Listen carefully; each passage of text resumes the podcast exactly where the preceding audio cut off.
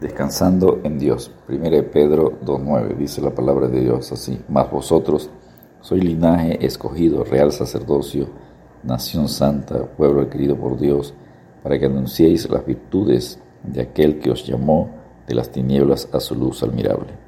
El apóstol Pedro haciendo un contraste con los desobedientes, incrédulos a Dios y su palabra, destinados para la ira de Dios en el versículo anterior, en 1 Pedro 2.8, emplea conceptos del Antiguo Testamento para resaltar los privilegios de los cristianos en el Nuevo Testamento y destinados para salvación y vida eterna, según él dice en 1 Pedro 1.2. El primer punto que conseguimos aquí en 1 Pedro 2.9 es, mas vosotros sois linaje escogido. El apóstol Pedro recuerda el linaje del pueblo de Dios dado en Deuteronomio 7, 6 al 8. Deuteronomio 7, 6 dice, porque tú eres pueblo santo para Jehová tu Dios. Jehová tu Dios te ha escogido para hacerle un pueblo especial, más que todos los pueblos que están sobre la tierra. El segundo punto es real sacerdocio. El concepto de un sacerdocio para el rey eh, se obtiene de Éxodo 19.6.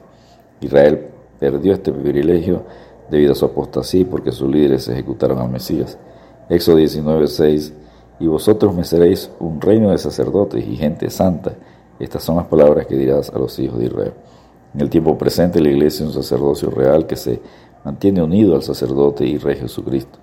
Esto se cumplirá a plenitud en el reino futuro de Cristo, según 1 Corintios 6, 1 al 4, Apocalipsis 1, 6, Apocalipsis 5, 10 y 26. Apocalipsis 26 dice, Bienaventurado y santo el que tiene parte en la primera resurrección. La segunda muerte no tiene potestad sobre estos, sino que serán sacerdotes de Dios y de Cristo y reinarán con él mil años. El tercer punto es nación santa. Una vez más el apóstol Pedro hace referencia al Antiguo Testamento, en este caso Éxodo 19.6, Levítico 19.1 y 2, Levítico 20.26, Deuteronomio 7.6, Isaías 62.12. Ya lo había mencionado enseñando que debemos ser santos en toda nuestra manera de vivir, en 1 Pedro 1, 14 al 16, porque escrito está, sé santo porque yo soy santo.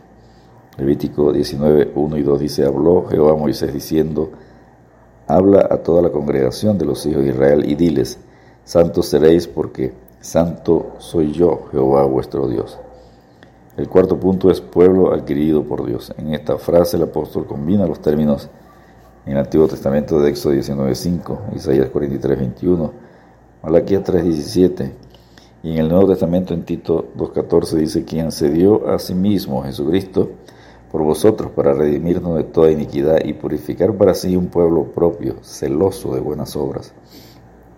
El quinto punto, para que anunciéis las virtudes de aquel. Anunciar significa proclamar y dar a conocer algo que antes se ignoraba. Virtudes se refiere a excelencias, cualidades, atributos de Dios.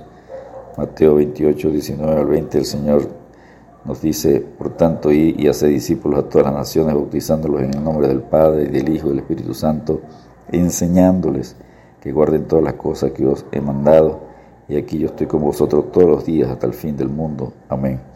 Marcos 16, 15 y 16 les dijo, y por todo el mundo y predicar el Evangelio a toda criatura, el que creyere y fuere bautizado será salvo, mas el que no creyere será condenado. El sexto y último punto, que os llamó de las tinieblas a su luz admirable. Dios en su misericordia nos llamó a sus caminos eternos, como lo dice Pablo en Hechos 26, 18, Efesios 5, 8 y Colosenses 1, 13.